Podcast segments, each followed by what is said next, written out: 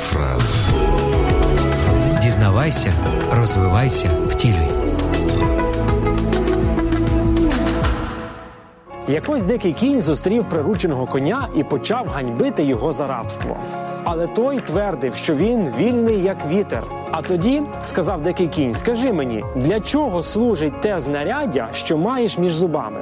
Це уздечка, відповів приручений кінь. Один з найкращих засобів, що дає силу. Так, але що означають ті паски, які прив'язані до неї? Вони не дають її випасти мені з уст, коли я занадто лінивий. А що скажеш про сідло? питав далі дикий кінь. Часто полегшує мої муки, відповів приручений кінь.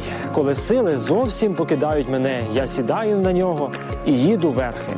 Немає нічого гіршого від раба, який цілує свої кайдани, і від людини, яка вибирає собі недобрі звички, в'язнем яких вона є.